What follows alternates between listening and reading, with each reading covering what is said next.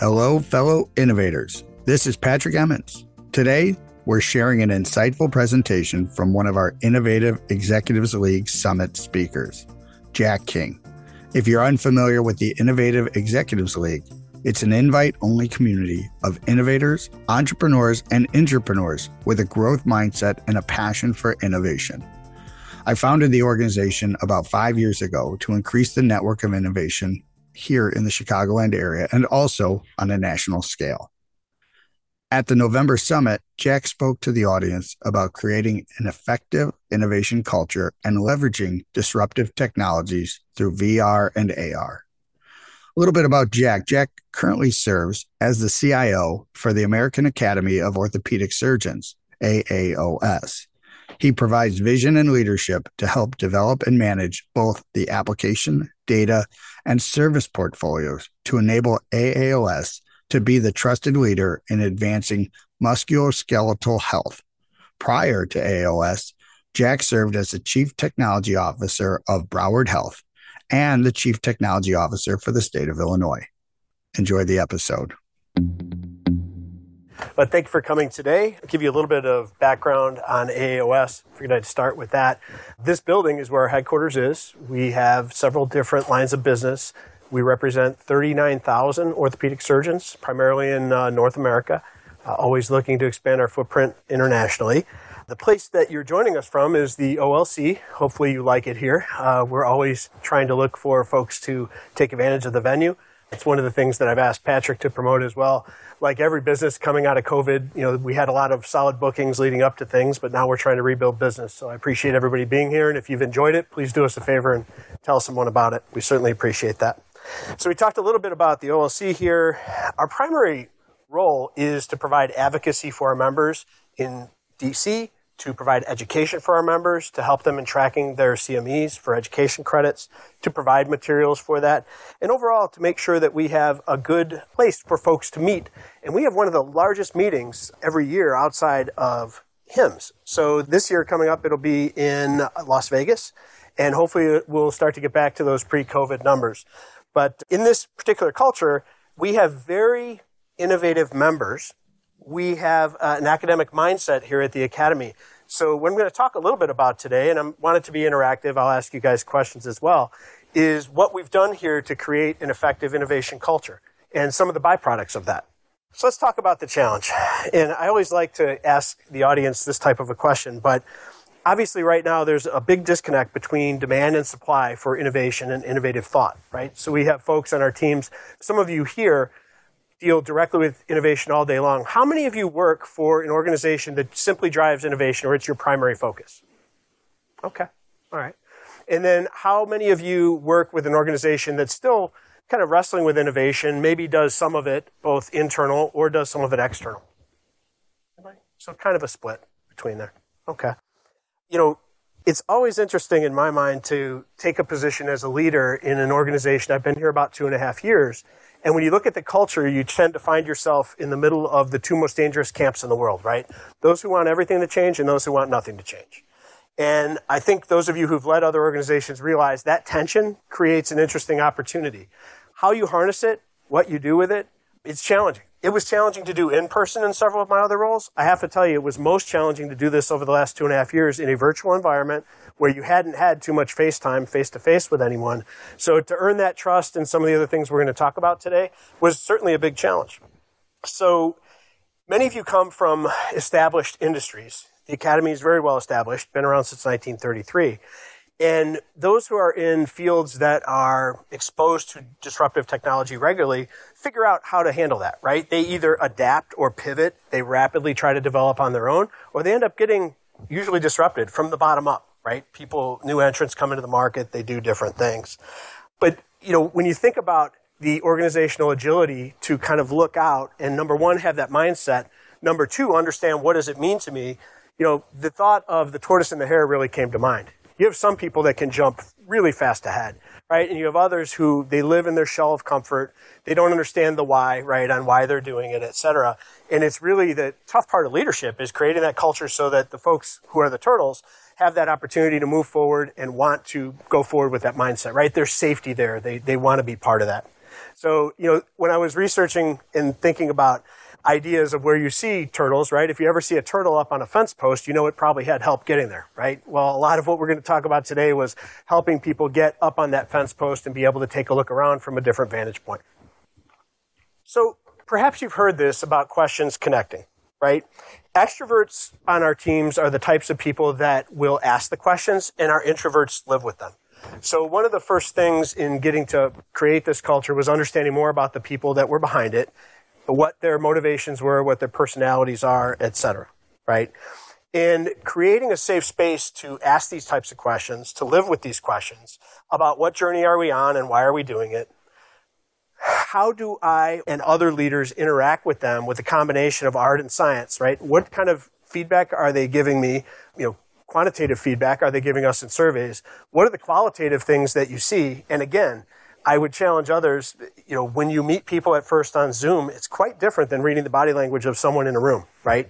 Because it just isn't as rich. It does take longer to get used to one another, et cetera. I think that was one of the biggest opportunities that we had was how do we rapidly innovate, create those relationships and get them to move forward.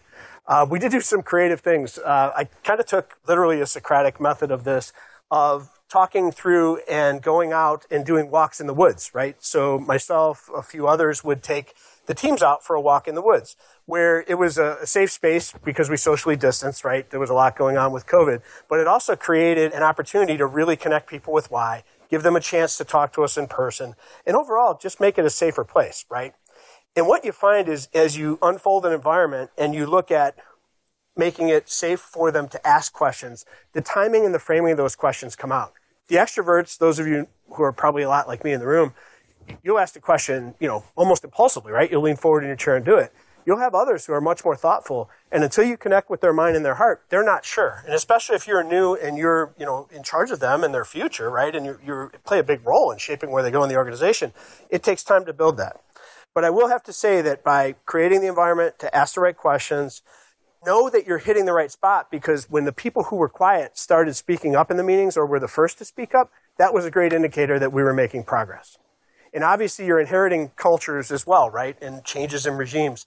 The academy had gone through a fairly large change a year or two before I came in with new leadership teams. And it was evident that there was change, right? Change in the old guard, change in the new guard. There was trust, there was turnover, there was a lot of different things that were going on at that time. So you had to not only overcome this dynamic here, but the larger cultural dynamic of what you've inherited, right, from that standpoint. So the three most important things that I wanted to share about creating a culture where people were comfortable asking questions, right? We're creating a patient environment, which was hard for me. I'm someone who likes to charge hard and get things done and try to get to the results. To walk the talk and model that by waiting to ask the question, waiting to see where things were going. And then when we did have people that started to speak up and engage, thanking them for their input, making it safe. And if anybody else, any of the other extroverts started to challenge their thinking or out loud or did things to make it safe for them to say, you know what, that's an interesting point, but we'll come back to that later. So what I had found is that you had two different schools, right? You have people that don't want anything to change. You've got people that want to change things, right? And personalities play a big role in how those things come out. The key question is, am I creating an environment where I'm, as a leader, providing too many answers and not asking enough of the right questions? That was really difficult and challenging for me, but it, it did pay off, as I'll show you in the end here. So talk about some of the frameworks, right? And I think most of us have grown up and been in an environment where we've kind of looked from the bottom or the midsection to the top, right? So we've grown up in these hierarchical frameworks where the HiPPO, the highest paid person in the room, is at the top. People don't challenge them. People don't usually come up and generate different ideas. It was really about moving from hierarchy to accountability and accountability and empowerment at that team level of breaking down the silos, saying you're all part of building this new product, this new service, it went a long way because in many tightly controlled environments, people only do what they're told or they'll only do the minimum necessary because they're concerned. Have I done too much? Have I stepped on somebody's toes? What will somebody think of me? So it was really important to drive down and say, how do I make it safe to take risks? How do I build more small teams to discuss how people are processing what they hear, right? And doing that. I quickly learned, like many organizations, you know, bad news could get halfway around the world, even if it was uh, maybe not the most accurate news, before the truth could even get its shoes on, right? So before too long, if you haven't looked up Brandolini's uh, BS principle, it's a theory that it takes 1x to produce BS and about 3x to fight it. And if you ever find yourself on the side of constantly having to put out the fires of the 3x, you should really start looking at where is that coming from and how do you do that. So in hierarchy, that back chain is always there and being able to kind of subvert that by spreading things out and showing people a new reality was key for us. So talk a little bit about alignment and autonomy, right? Most large organizations are built and they're designed for efficiency. So as you look at some of the points that are up here, when you think about project managers or autonomous direction of you will do this or we're going to measure it out and do it in this very waterfall type methodology that was out there, moving people to sort of an agile fall and then into a much more agile environment was key for us, right, to continue to do that it had to create a new mindset. Remember, we're in an environment serving 39,000 members who are surgeons, and we love them to death, and they're perfectionists, thank God, right, when you're doing a procedure. But when it comes to developing software, when it comes to changing culture, when it comes to some of these softer pieces, if you're able to release nine tenths of a product and it's good enough, let's focus on getting it good enough, getting it out there and adding value for people, not missing it by one tenth, right? So what, what you start to notice is people tend to say all or nothing it's 100% or it's not good. So getting people to be comfortable with the fact that 90% is good enough and why not go faster, right? And think about it agile. So a couple of other things. Trust, much greater than control, avoiding the matrix, getting people plugged into the mission. This was the key. You have to be able to build a culture where people understand that we're going to get results, but where they're not going to come at the cost of our relationships, right? Those are sacred and that's part of the trust. That's easy to say. That's hard to do. And it takes a lot of political capital at times, right, to burn that or avoid burning that. Most of you are familiar with this particular flywheel, right, of innovation. I borrowed this off of Noble. And our organization wasn't too different than others in that we spent a good deal of time on Explore where things tended to get gummed up was at scale, right? How many people here have seen that before? You can have a great idea, but if it fails to scale, it doesn't get anywhere, right? It doesn't change things. It doesn't do that.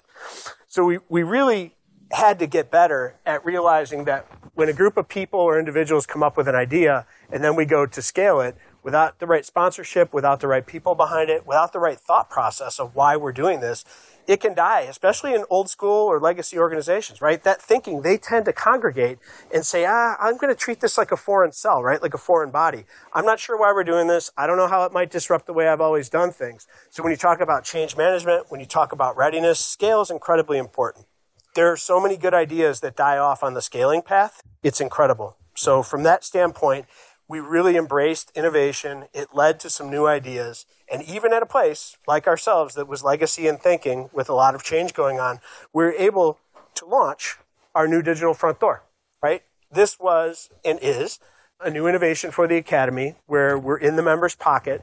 We're covering most of the key things that the members told us were important to them. How do I get to meaningful information with one click.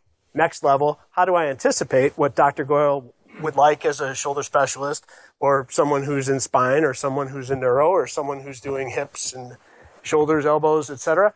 But the idea, the more we know our members and the easier we can make it for them and by taking the friction out was great. This was a collaborative effort. And for some people who understand how siloed and structured some of these older organizations are, the amount of collaboration that goes into each one of the departments that are connected behind these things that are used to operating in one line of business or one silo to come together to agree on what this would look like and getting you know a cross section of 39,000 surgeons to agree that yes this is a good enough start. Those were challenges. We never could have done that previously with the way that the culture was running before. It was a real challenge. So there's exciting things going on in the world of orthopedics. I would also encourage you as you leave here, take a walk around the floor. You can see how different devices have progressed and how quickly things are moving forward in our world. Thanks for listening to this week's episode. We really appreciate everyone taking the time to join us today. If you'd like to receive new episodes as they're published, you can subscribe by visiting our website at dragonspears.com slash podcast or find us on Apple Podcasts, Spotify, or wherever you get your podcasts. This episode was sponsored by DragonSpears and produced by Dante32.